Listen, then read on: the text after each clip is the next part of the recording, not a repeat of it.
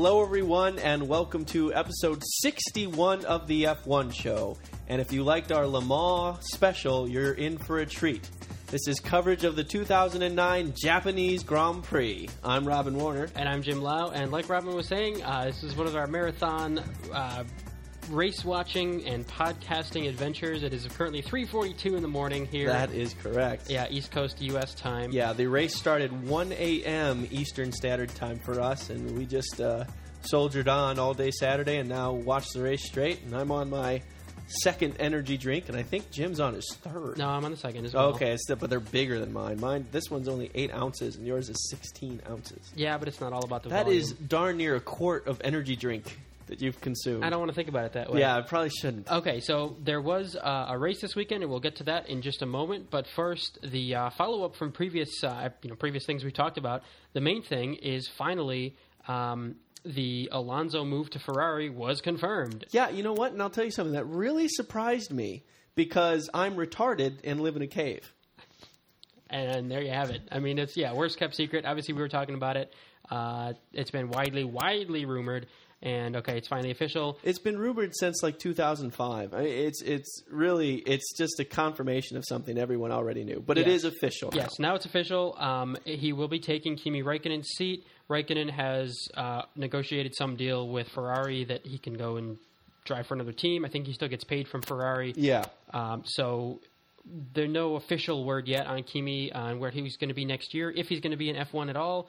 Um, the, all the rumors point to him be going back to McLaren, but uh, there's also been some rumors about him going to Toyota, and, and I don't know. There's rumors about everybody going everywhere. Still. Yes, yes, so, exactly. Um, we don't. We're you know we'll. we'll I mean, I heard know. a rumor that Ross Brawn is going to Toyota. So I mean, you really don't know. Yes.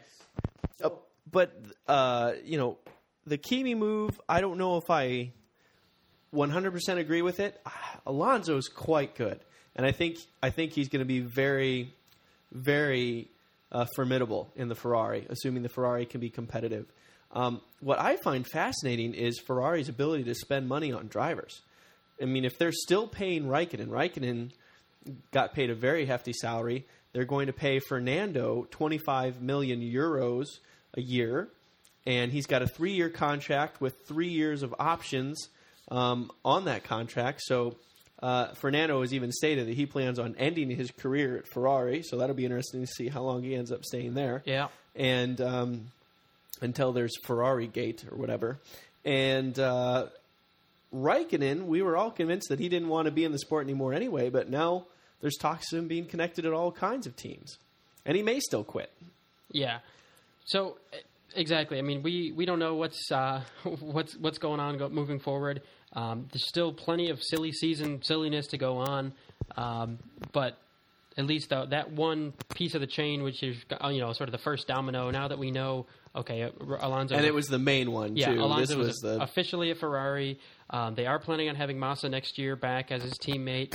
Uh, Massa did a kart race actually in Brazil, so he's kind of working, you know, his recovery. and it seems like they're they're trying to float the idea of that there is a small chance that Massa might come back for Abu Dhabi, but uh, that remains to be seen because they want to they want to set up a private test for Massa to get in an F1 car this season in a private test, and they're lobbying all the teams to uh, see if that's something they'll allow. So, be very interested to see the uh, results of that, and if we hear more about it, we'll certainly pass it on to you. yes, Another driver that's actually starting to get a fair amount of mention is uh, Robert Kubica. He's uh, been uh, widely rumored to have a seat at Renault, actually Alonso's seat, in fact. But he's also been mentioned as a possible Toyota driver. Yeah, and that's something I mean we've talked about on the show before. It's kind of like the next step for Toyota could really be getting one of these just really really talented drivers, and not to take too much away from I guess you know Jarno and Timo, but um, to get maybe one of the just more competitive, um, you know, top level drivers. Spend spend some of the money Get a superstar. yeah. Um, you know, and, and we talked about even Alonso back before he went to back to Renault and all that when he was done at McLaren. Right. Um, you know, if they could get Raikkonen, I think that's a really, really long shot, but, you know, whatever. Because Raikkonen doesn't care about money at this point. I don't think Toyota could pay him a whole lot. I think I think for him, it's like it's either fun to be in one of the top teams and be competitive, or it's not. And he's going to say, oh, you know, screw it and go rallying. I mean, he doesn't have a reason. He doesn't have anything to prove in F1 anymore, really, to you know, there's, he doesn't have a reason to, to languish around in a mid-level team, and I don't think he cares so much about the money because you know he's got this great deal with Ferrari and he's got plenty of money. So, But um, that's that's kind of the big interesting question: Is Toyota a mid-level team, or is it a poking at the front level team with mid-level drivers? yeah, well, you know, and that's that's been one of the interesting questions. I think there's definitely a few races this season where Toyota's car was better than what the drivers gave them. Could be. Yeah, And uh, what that gap is is really hard to say. Um, when you know, I thought Jarno Trulli was a good driver and a good guy to keep around because he's been in the sport for a while and he's very smart. And when he's good, he's fantastic. yeah, Um, Timo Glock, I thought was a bit of a mistake. Again, that we've been saying this for years. They they really should have just uh, doled out the money and get a superstar. Now they might do that, but of course Toyota itself might not be in F1 next year as well. So there's still plenty of rumor and uh, other things going around, which I guess brings us to our next topic, which is um, Nico Rosberg and where he might end up. He's closely linked to a Brawn's seat of all things um, booting out uh, Mr. Rubens Barrichello. yeah, and that's a strange. I mean, strange, but well, I guess it is and it isn't. I mean, uh, if you know, with Brawn having the Mercedes influence, uh, having you know, not not only just get an engine deal, but sounds like Mercedes taking a more uh, direct sponsorship role and, and direct partnership role with Brawn. Um, they are really big on having a German driver in the car, just kind of for publicity and uh, and everything. Uh, Which Nico is. yeah, so having Nico there would make sense. Um, Even though he's of Finnish descent, he is he has put himself on as, as a German. Yes, he did his first professional racing German in Germany. He's got, he holds a German super license, uh, and I mean, it, I guess. But the, what doesn't really make sense to me anyway is is how that works for Rubens. I mean, you know, he's obviously he is the oldest driver in Formula One still. Yes, um, I, I think he's just the oldest person. that, that just is around. Exists, yeah. Um, and uh, you know, how many? What does he have to gain from moving to Williams? You know, or is it is it? Well, he just- definitely still has that fire burning in him, and, he, and he's come alive in this car. I mean, I did not have a lot of nice things to say about him, frankly, for the last couple of years. But now that he's in a competitive car and he's got all this motivation, and he's been he's been quite good. I mean, so that's the fascinating thing. Here you are, you're Ross Brawn.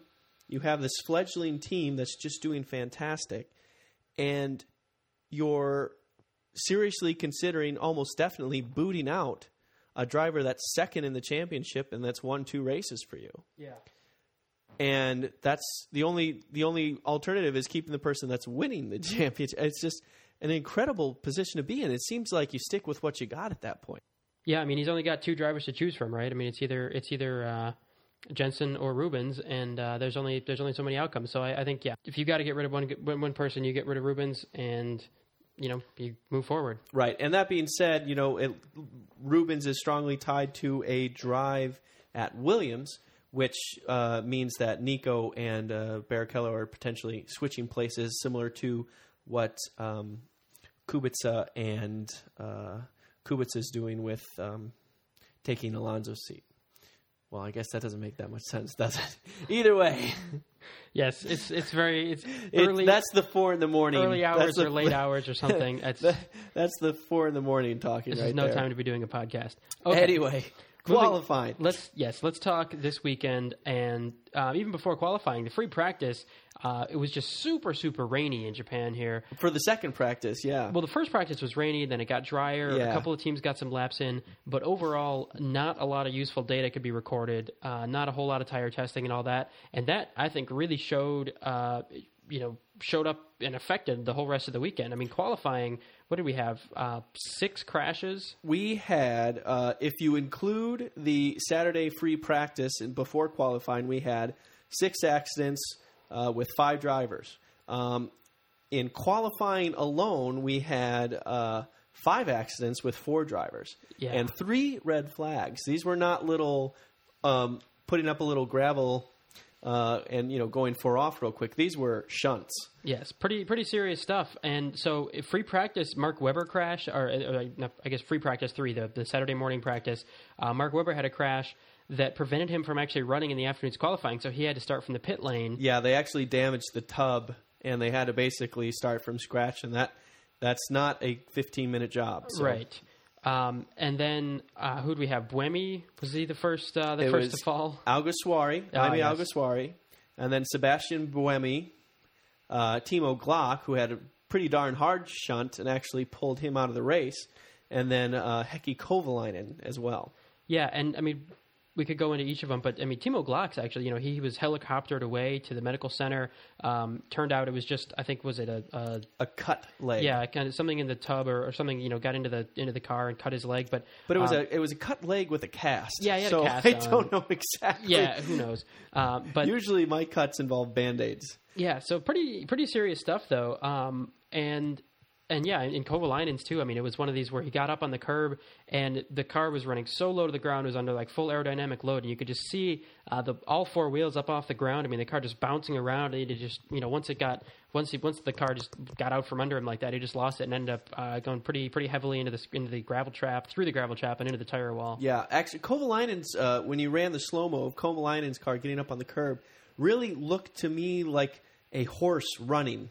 It just had almost like this galloping effect where all four wheels are off the ground for these brief moments as it bounds up and down the curbs. It was quite remarkable looking. Uh, brakes aren't very efficient under those conditions, and Kovalainen Yes. was stopped by not his own tires, but tires on next to the wall. So uh, that was unfortunate, but it, it made for some very interesting racing. And if uh, I may be so bold, if we go straight to Q3 and uh, the the yellow flag incident that uh, shook up quite a bit of the grid. Well, yeah, I mean, to with the red flags, um, the clock was stopped during the red flags, you know, to, to clean up the track and all that.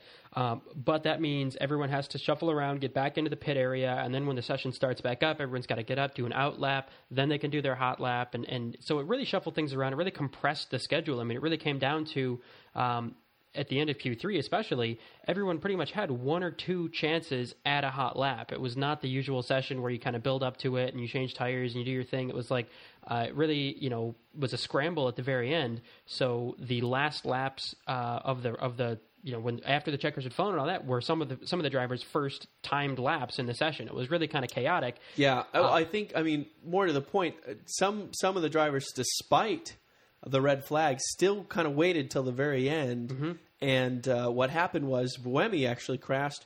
Buemi did well; he got into Q three, Yep. which was impressive. But then he crashed for a second time, um, exiting the Dunlop curve. I think, if I remember correctly.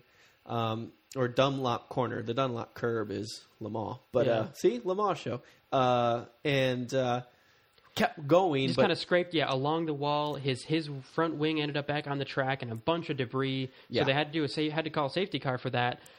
But several drivers were on their their one and only yeah their one and only flying lap. lap. Yeah, and uh, long story short, uh, several drivers were proved to not have slowed down for the uh, local yellow, and hence were uh, uh, penalized five grid penalties. And the way it worked out, though, Jenson uh, uh, Rubens Barrichello actually gained a spot due to his five grid penalty because so many people behind him also had a five grid penalty. Uh, Sebastian Buemi himself got a five grid penalty for driving his damaged car to the pits. That's a new one. I've never heard that before. And uh, Yeah, like it was just too unsafe. He should have just left it there and not got put it back on track or whatever. Right, yeah, right. And the irony is, is uh, uh, Fernando Alonso was causing a little bit of a stink about people not slowing down for the yellow, but then he himself also got penalized for not slowing down during the yellow, even though he thought he was doing the right thing by pitting that lap. Yeah, it's tough. I mean, it's one of those where you might get penalized if you stay out on track because oh, it was you know the session was red flagged, the session was safety card, and you gotta uh, you know why would you stay out on track? And and I guess in you know as as you're driving around the track, you're coming right up on the pit lane, you got to make this call at split second, and it just goes to show with uh, uh, you know all the all the craziness of the session that had already been red flagged several times, and you want to get your lap in, but you don't want to run afoul of any of the rules and get another penalty. Um, it's just so hard to figure out what to do. So uh, I don't. It's hard to say. I, mean, I don't think it was really his fault or anything like that, but uh, it is it is sort of weird that. Uh, you know, Fernando Alonso, of all people, would give up any potential for a better result. You know, he's Exactly, not, not usually one to err on the safe side of the rules. I guess we'll say. Absolutely, absolutely. But uh, regardless, it was all Sebastian Vettel, and he was followed by Jarno Trulli qualifying second. Very impressive. And this is the race where you want to qualify up high in the Toyota. Yeah, for sure. I mean, it, partly because it's the Japanese Grand Prix, it's a Japanese team. Um, also, even a little bit of a dig as, as it's Honda owns the track, and it'd be, it'd be pretty wild for Toyota to do really well and have a great result on Honda's home turf. I'm sure they would love that. Uh, of all the places to get their first win, you know, at Suzuka would just be brilliant for them. And behind him was Lewis Hamilton, so uh, you know, making use of the KERS and all that on a big, fast-flowing track, uh, who's able to do well and get himself to third spot. And actually, Adrian Sutil in the Force India, uh, right behind him in fourth. Yeah, another really strong performance for him in the Force India car. Uh, and then it settled in. Rubens Barrichello in fifth, Nick Heidfeld in sixth, Jenson Button being outqualified by his uh, elder teammate once again in seventh, uh, Kimi Raikkonen uh, still in the top 10 in eighth, and then it was Heikki Kovalainen and the high flying Sebastian Buemi in 10th. Yes, and actually, uh, Heikki and Sebastian uh, and Buemi um, neither actually set a time in Q3 because they had both crashed out and uh, and and never actually did flying laps in that. Um, and so moving down a little bit, uh, so for 11th was Nico Rosberg. Behind him, Fernando Alonso because you know he he qualified 12th because of his whole you know p- pulling in after the uh, you know pulling in when he thought he had to. Um, Robert Kubica behind him in 13th, and then Timo Glock uh, 14th, even though he didn't set a time. He'd already qualified into Q2, um, but he didn't set a time because of his crash. Behind him, Jaime Alguersuari also didn't set a time because of his previous crash. I mean, it was really just this is the, the chaos of the qualifying here. Yeah. Um, Giancarlo Fisichella, though, in 16th, uh, didn't make it out of Q1. That's a disappointment for them. But as as they uh, as Ferrari rightly said, if you look at his time in Q1, he had a 31.7 compared to Raikkonen's 31.2. It was you know less than half a second. Right. Although that's all it takes these days. Yeah, so it, it it's not a huge gap, but it's big enough. Yeah, and uh, and and then behind him, uh, Kaz Nakajima, uh, you know, crowd favorite, I'm sure, but uh, he he only qualified 17th. Uh, Romain Grosjean 18th. Uh, Tonio Liuzzi, and then Mark Webber. Um, like we said, didn't didn't run any laps uh, because he had crashed in the uh, in the morning. So that all changed overnight, though, uh, and I don't even have. I, I had a list at some point of who actually was penalized for what, and there was. I mean, there were gearbox changes. There was, or uh, you, didn't- you know, the uh, didn't slow down enough behind the caution, Yeah, all the penalties. Uh, Yeah, all the different penalties. Uh, there's a plethora of penalties, and it, it's messed everything up, and our brains are tired. So. It's it's out there on the interweb somewhere. Go check it out. yes, Which fair enough. well, I think that takes us to the race.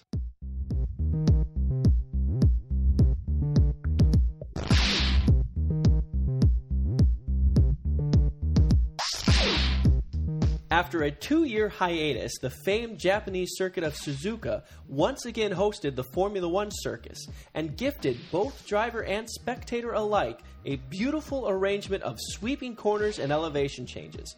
Sebastian Vettel, sweeping through most gracefully, led the race from pole with the ever graceful Jarno Trulli alongside.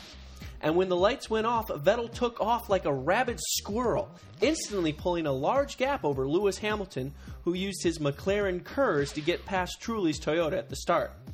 Suzuka's long straight and fast turn one facilitated a clean start for the entire field. Even the championship leaders Button and Barrichello stayed out of trouble.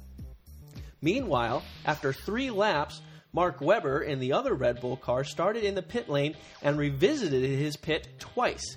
First for a tire change, and then again for a roll of gaffer tape to keep his cockpit head restraint from flying off. Mark Webber would go on to finish 17th. Not a good day for the Australian. Meanwhile, back on the track, Adrian Sutil had a strong drive in his Force India until he and Kovalainen got together in the chicane on lap 14.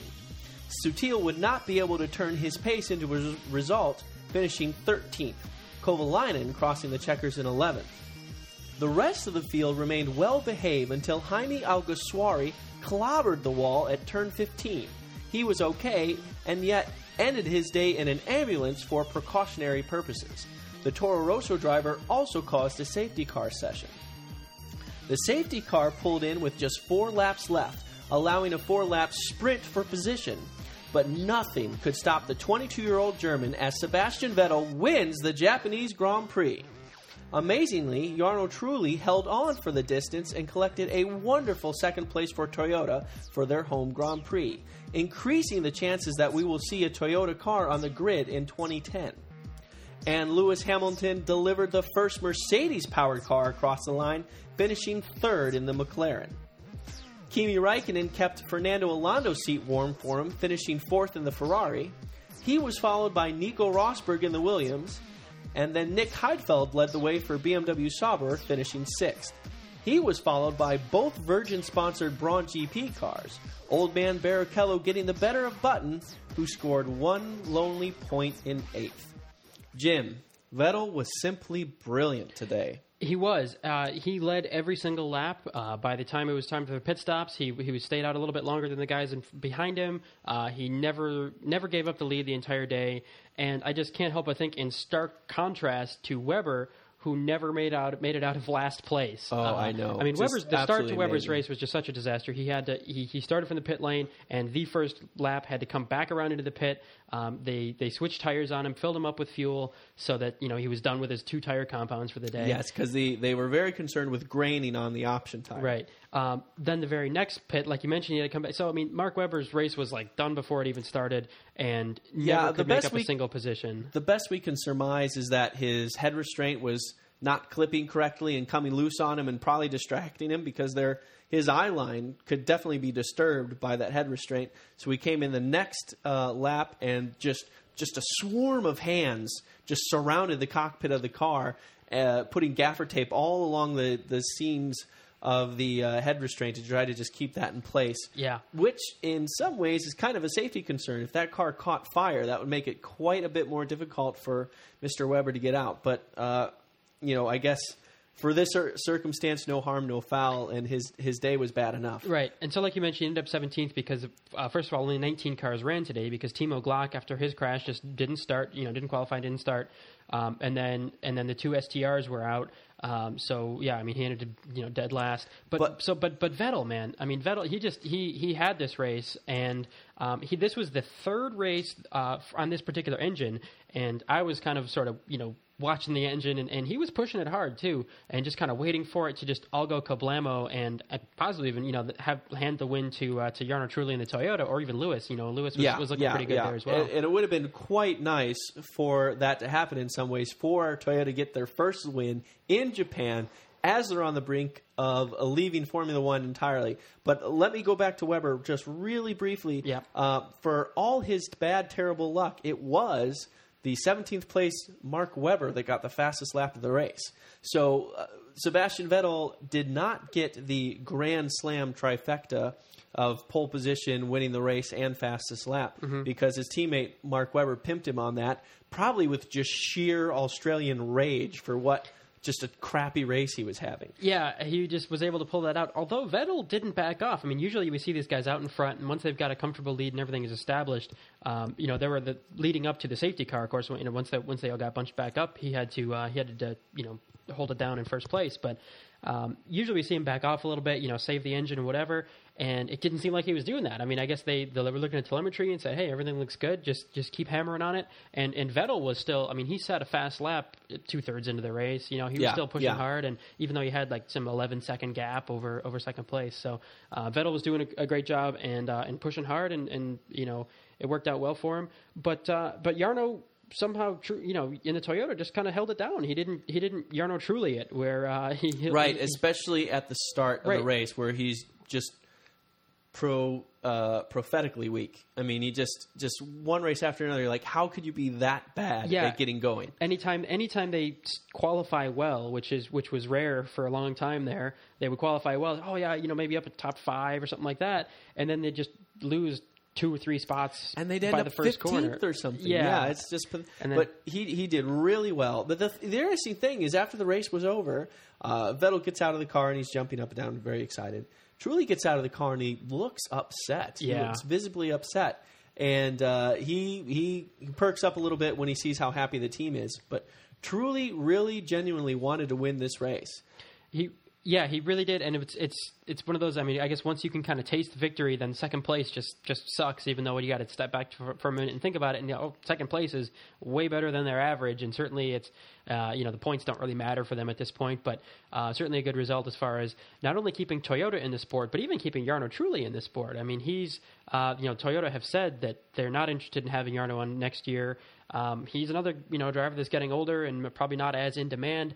And I think you made an interesting comment uh, just while we were watching the race is that he seems like he'd be a really good uh, driving instructor or you know driver coach or whatever for someone because he obviously knows what to do. He can get really really good laps out of this car, Right. Um, but just doesn't seem to have the drive or um, or at least the, consistently. the attitude or whatever it is, yeah, Yeah. to really push throughout the whole length of most races. But when he's driving well, he's exquisite. Yeah. Um, they they talk about Jenson Button's very smooth driving style. I think Jarno Trulli is smoother and better Yeah. when he's good.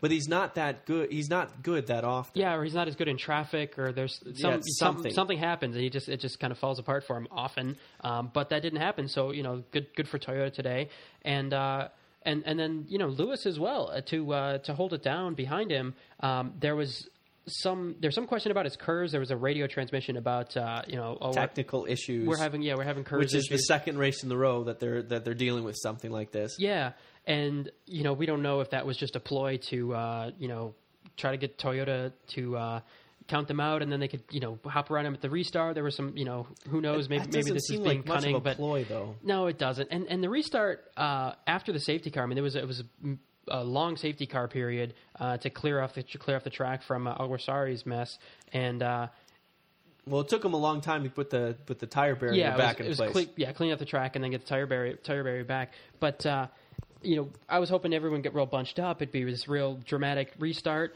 Um, but there was actually it was it was Sebastian Vettel. Then there was Romain Grosjean, lapped car behind him, and then the rest of the field behind him. So there wasn't this sort of dramatic restart. And I remember, you know, we used to see like Alonso would just do really really well at his restarts and just kind of out of nowhere really get the strategy just right and back off and get a run going and and do well. And it just the the restart was. You know, potentially dramatic, and nobody Well- actually changed positions at it. Nothing. I mean, first of all, Romain Grosjean, the lapped car, was right behind Vettel. Uh, I don't know why the um, the uh, Charlie Whiting didn't let Romain around and get back in the back and get his lap back. That's usually pretty standard practice. And Romain had was nowhere near the rear wing of Vettel. Yeah. And uh, so Vettel just took off like there never was a safety caution, was never threatened in turn one or anywhere. And uh, and then behind Grosjean Trulli wasn't that aggressive either. And there were definitely some close battles. Uh, Button put a nose in in front of uh, Barrichello one turn, and Kubica put a nose in on Button in one turn. But that was really about it. And they basically finished where they were as of the safety caution. Yeah. Um, but it was still some pretty interesting racing. And uh, I have to say, in general, it was a pretty brutal race. Yeah. An expensive one for Red Bull, that's for sure. Cer- I mean, yeah, for the STR and Red Bull as a whole, uh, you know, they went through a lot of carbon fiber this weekend, and uh, and I mean, it, it just I can't get over the stark contrast between you know Vettel's outcome and how how he's you know he kept himself in the in the drivers' championship and actually just barely kept Red Bull in the constructors' championship. Uh-huh. That's a real outside chance, you know, that that. Both, Both bronze things are, yeah, you know, absolutely. whatever. But- But but the drivers' championship, I mean, that's that does actually, uh, you know, it, it definitely takes the ta takes the fight to Brazil because Well, um, he is he's 16 points back Yeah. with two races to go. 20 points on the table, you know. 20 last, points on uh, the table, and that's that's one point difference less than Kimi Räikkönen had in 2007 with two races to go. Right. So it's certainly possible. We've seen it. Um, I will say though, Jenson Button. There were a couple of times I was yelling in the television. I'm like, "Don't be stupid, Jenson. Don't be stupid." And Jenson never was stupid. He he seems to be playing it pretty safe. Hamilton in 2007 was not playing it safe, nowhere close. And so I don't think Button is likely to make the same mistakes that Hamilton did when he was in a similar situation. He's got to worry about his teammate a little bit more, but Rubens Barrichello is also very quickly running out of ways to grab the championship from his teammate. Yeah, although the next race is in Brazil, and uh, despite the uh, mixed reception that uh, Rubens gets in the, you know, trying to rile up the Brazilian crowd, you know what I'm talking about here. Oh yeah. Um, Ruben, say hi to your countryman. Ha ha! Cricket. No Cricket. response. Um, anyway, uh, you know, Rubens, although do, doing well, I think Rubens, um, you know, we'll probably have a lot more of the Brazilian crowd behind him, especially with Massa out of the car. Um, obviously, PK is probably uh, is is nowhere in sight. So No, see what's going to happen is no one's going to show up in Brazil. Everyone's going to go to Massa's house for a barbecue or something. there you go. Uh, so you know, Rubens may you know may come back and do something amazing in Brazil, but uh, you know, so Jenson may do as well. So um, it's it. But you know, Vettel obviously really happy. He keeps it, keeps his drivers' championship alive, and it's just kind of one of these one of these things that goes to show the the point system. Um, just seems to make so much sense because it's it's another year. It's like you know three in a row now where it's just down to the last race, the last Yes. two races, and it really looks like this will come down to the fin- finale in Abu Dhabi. I could completely agree with you. We need to get rid of this point system. The medal system, gold, silver, bronze, is definitely the way to go. Uh, that way, the, the championship would have been wrapped up by now. We wouldn't have had to worry about this. Wouldn't there wouldn't have been this this tension and extra stress. Yeah. just been easier on everybody. I mean, there wouldn't even been a point to really watch the last two races, which is you know nice. You you free up your weekends a bit. Yeah, Um, also, I think we have to talk about Nico Rosberg and his potential penalty for having a quick pit stop, and that means he gained a position under yellow potentially. And the Twitter was talking about this and some fangled thing. And uh, yeah. Well, the, the the allegation is that he gained advantage uh, when he pitted under the safety car um, because uh, you know there, there's minimum sector times drivers must adhere to when the race is under caution. That he actually was able to go faster than that by virtue of having a pit stop in there and, and, and gain position. Um, so it's um, it's, as of now, it's 4:30 in the morning here. I don't know what the heck time it is in Japan I or it's, it's England it's- or Paris. I or think it's nine thirty in London. Pretty sure about that. Yeah, that. yep, we can safely say that. But And that means it's later than that in Japan. or it's a whole other day entirely. Oh, right. I don't know. It is now Tuesday in Japan. Could be. It's like next week. Um, but so as of now, there's no advantage uh, or there's no penalty. Um, But I, yeah, I, I have a really hard time seeing how that's Nico's fault. I, I really, really hard time. If he wasn't speeding, speeding in the pit lane, oh boy, if he wasn't speeding in the pit lane and he didn't literally jump somebody on the grid, or you know, he didn't cross the yellow, cross the right line. What? I, I, how can they blame him for having a good pit stop? That just seems ridiculous. yeah, and it's it's one of those where it's it's one of the sporting regulations that doesn't come up that often because it's only during safety cars. You know what happens when. Um, you know, obviously you can't pass someone when you're behind the safety car, but then if you're doing a pit stop and you gain advantage by one way or another, it's it's Yeah. it's a little bit of a, it's one of these things that doesn't come up often. So um, if if we were to you know read through and completely understand all the sporting regulations, maybe we could have an answer for you. But I have um, a I have a theory on what the penalty is going to be. McLaren's kicked out of the constructors championship. That would- that would and be fined fair. 100 million euros. that that that sounds about right. Yeah, Yeah, that sounds like a FIA uh, FIA th- deal. oh, McLaren. yeah, you know, fined for being on track while the, while all this was going on. I'm sure they'll get uh, they'll get a penalty for that in some way. Um, but I guess I mean the other the other stories to to look at here. I'm just looking at the uh, looking through the results. Um, a I mean Fernando Alonso, uh, you know, with all his after after the penalties and after the qualifying and the penalties and everything shuffling around, um, started 16th, uh, which really sucks. But uh, he he was able to make it up to 10th in the race, um, as opposed to Grosjean, who uh, started 17th and ended 16th, uh, only by virtue of a couple people crashing out. Um, so Fernando sort of did what he could to uh, to work his way up the field, but uh, could only manage 10th at the end of it. Um, I hope that they don't have. I mean, I guess Alonso at this point doesn't really care, but um, you know there was all this talk of um, should should they, um, you know, with the penalties that happened and uh, pulling into the pits, it's like oh I should have started at a different spot. I hope they don't have any kind of appeals or any kind of you know inquiries into any of that. Oh I think God, no, ev- that would make my head spin. Let's here's hope everything just is what it is. and I and I think it will be. I don't think they're going to mess with that. Yeah. Can I can I add to? Can I throw in um, this?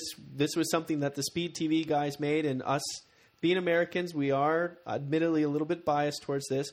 But uh, Toro Rosso has not scored a single point since Sebastian Bourdais scored a point for them, and I am willing to put um, ten pesos down on the fact that Sebastian Bourdais would not have crashed out several times, and uh, might have been able to get a decent result here in Suzuka. Yeah, I mean, with all the with all the mixed match uh, and all the craziness with penalties and everything, yeah, I mean, there's certainly um, certainly could have had some good success, and it's yeah hard to say, but uh, I, I agree. It's uh, I think I think Bourdais could have done better than um, than what's his name this weekend. Yes. Jaime Alguersuari, or Sebastian Buemi for that matter. Uh, they, they were both wrecking balls. So uh, I think that is it for the race. Am I correct? Yeah, um, not a whole. I mean, there were a couple of good on track moments. Um, Yeah, that, that was cool. but uh, no, no, I mean, but a, a lot of it really was. I mean, it was it was just kind of um, once once this you know the start settled down and, Well- and Vettel took off, it was just kind of This pretty the- straightforward. The qualifying for this The qualifying weekend was really the crazy part, Worth yeah. its weight in gold. I mean, that was just amazing. So yeah, uh, you know, and not because of the crashes, just but but because of the, the red flags, the uncertainty, and all the, the, the strategy that was coming out, and the, just the insane laps that some people were able to put together. yep. Um, so very fascinating, and not not the crashes themselves, but the way the cars behave right before the crashes. It's just absolutely amazing. Yeah, just another good study of, of kind of the car setup and uh, how uh, how these things work when the you know suspension is fully loaded and when the, all the aerodynamic bits on them and uh, and and also just to shows the effect. You know, we we don't. You know, we see the cars go out in Friday practice, and they may be trying different wing setups, and maybe trying different things that we don't know what they are. But to really see the effect of going out and practicing, and to see what happens when the teams don't have the chance to practice, we had so many guys that had so many issues, and I think there's a, a direct uh, correlation there. So it's definitely interesting to see the uh, the, the effect of all that. And uh, it's unfortunate there were so many crashes, but you know nobody was seriously hurt. I think Timo uh, Glock is supposed to be fine to, to race in two weeks in Brazil. Um, he was the only one, and, I, and Jaime Alguersuari, I can't imagine. You know, To be honest with you, I think Timo Glock's just trying to get a girlfriend. I mean, casts are great for having the cast, from ha- girls. having yeah. everyone sign the cast, yeah. yeah. So uh, maybe he likes Asians, and he thought, oh, maybe I can rock the cast and get an Asian girlfriend. I don't know. maybe that's it. But that being the case, I think we're going to move on to listener feedback.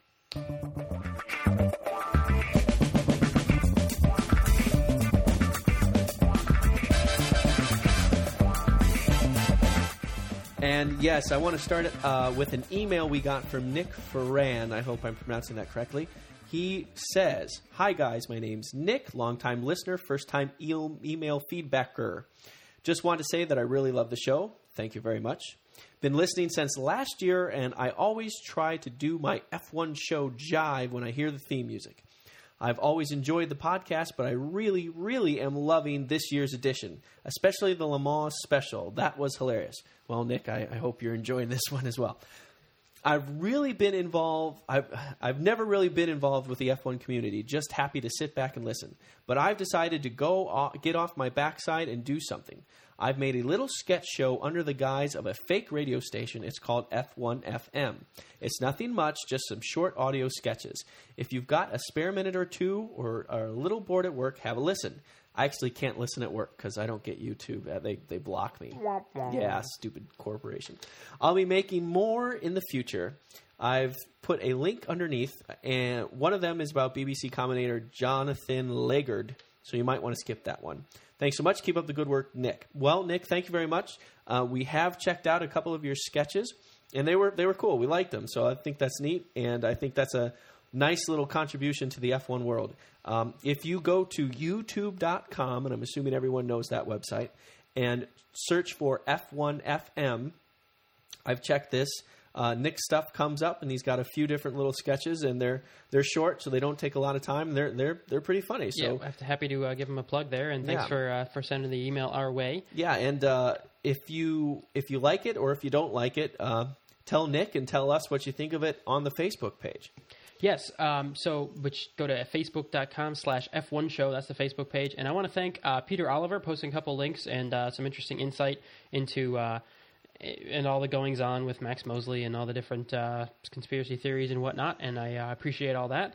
Um, also, uh, Seabear uh, for for posting the Alonso link. Uh, That's we- Sea Bear with a C that's right. Um, you know, he posted the link about uh, and a bear. Alonso going to Ferrari for sure.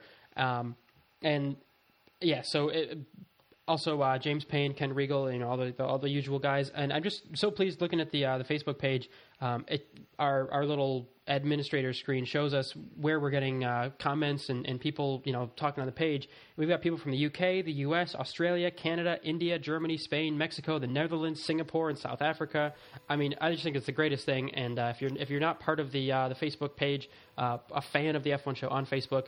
Um, you know, you hear you hear us talk about it every episode. Just go to go to Facebook, search for F1 Show, or go to f1show.com slash interact because we've got a lot of cool conversations going on there. We post links in there from time to time in between shows, and uh, anytime our shows are posted, it'll show up there, and you can comment on it or like it or dislike it or tell us we're brilliant or tell us we're rubbish, whatever you like. Yeah, Um, and, and join the fun. There is now 379 of us fans on the Facebook page, which is absolutely wonderful. We are hoping against hope that we can get to 400 fans before the season's out. We think that would be just a wonderful number to have, and it's just been really um, just uh, great for us to see this grow into a nice little community. We absolutely love it. We hope that we can make your Formula One experience just a little bit more enjoyable. That's why we're here. That's why we do this.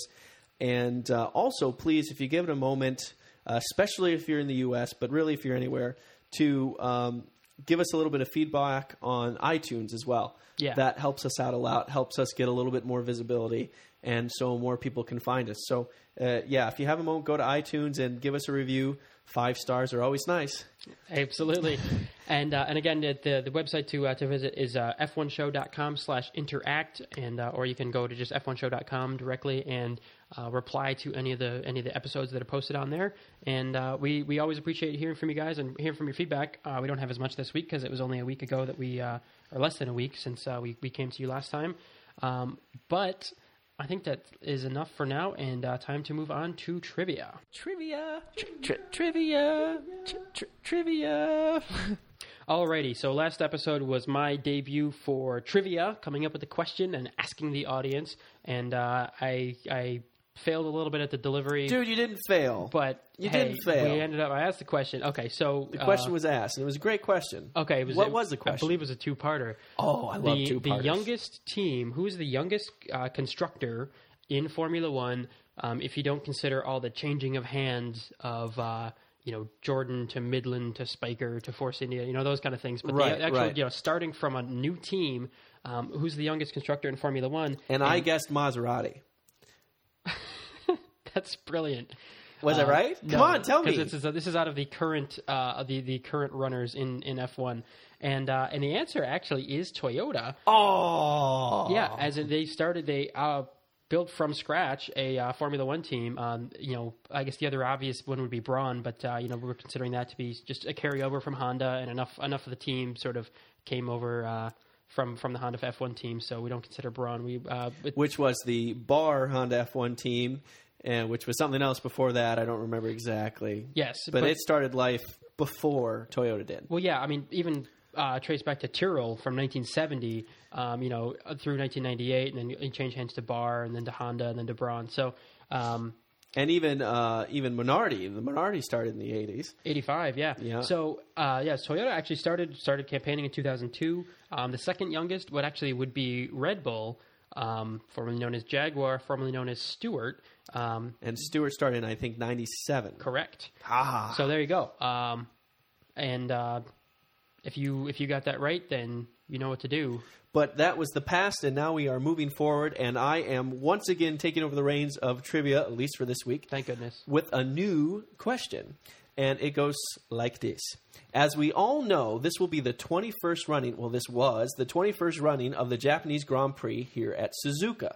And despite the many appearances, a Japanese driver has yet to win the race. Which raises the question Which country has produced the most winners, and how many wins does said country hold?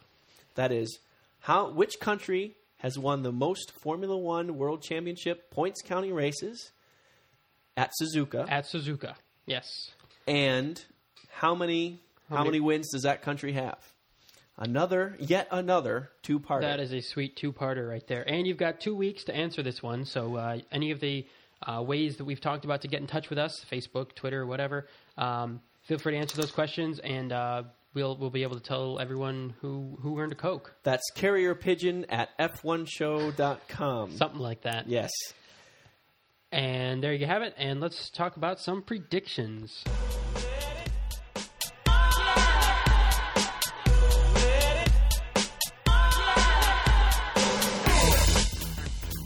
Oh yeah! And after a wicked string of very close to accurate predictions, we are on a roll here.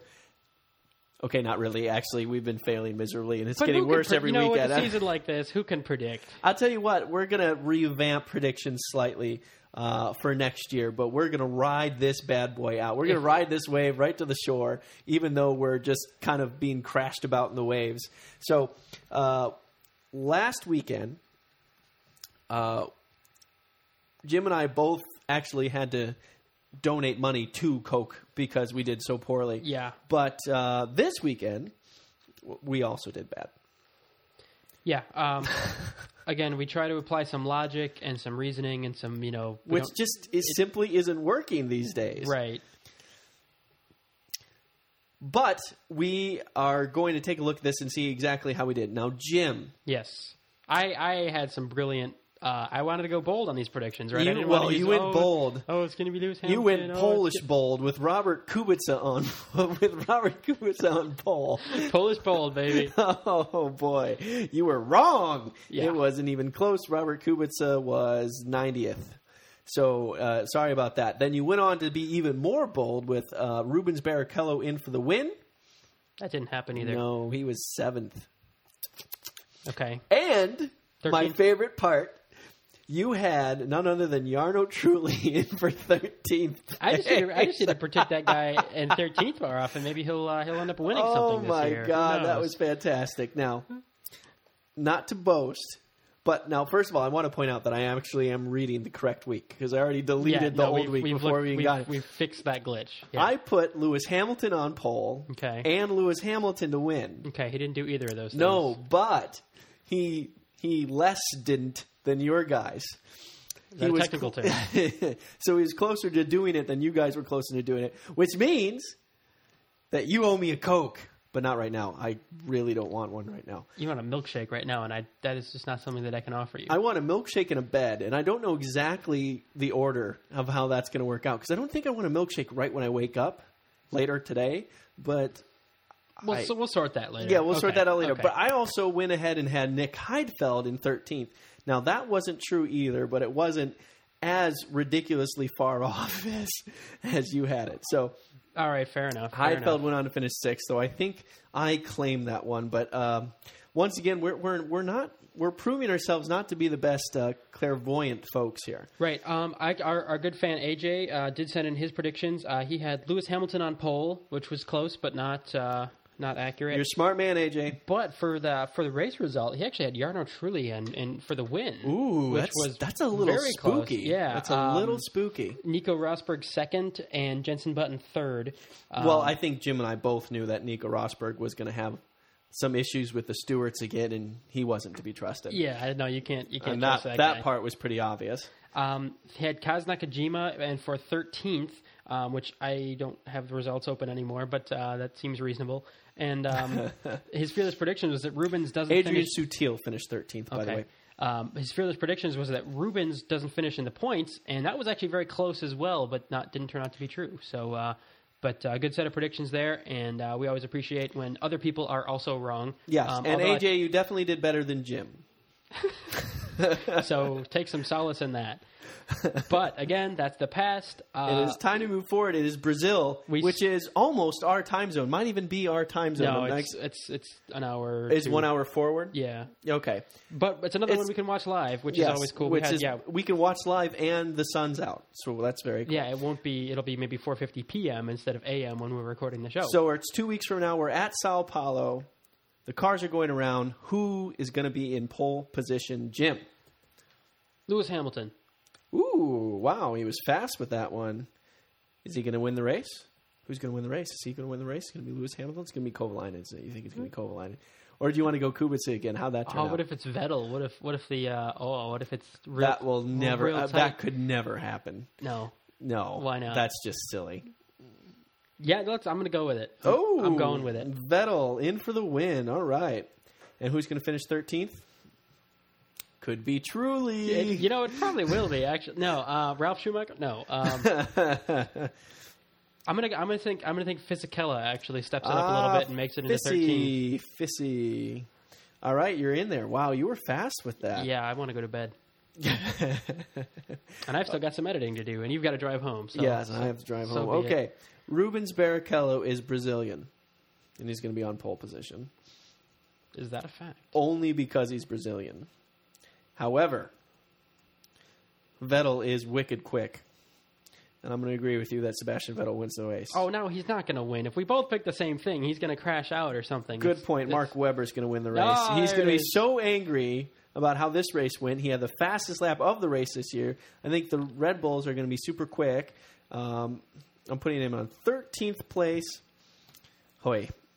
Now that one's always tough. Jenson gonna- Button. Ooh, No, I'm going to go with Gromo, or is it Gomro? Rogro. Rogro. I'm going to go with Romain Grosjean. Grosjean. Oh boy, it is Clearly, we time- don't speak French. It is time for us to go to bed. I don't even know that time was like five hours ago. too. Oh, that's true. okay. Wow. okay. Well, we have struggled through this. Uh, uh, it, probably not the most professional sounding podcast uh, we've ever done. But if you, you know wanted, if you wanted a professional right? co- podcast, you probably wouldn't be coming to us anyway. We are here to entertain, and I hope we have done so. Awesome. Uh, you've got two. no, you've got you've got two weeks.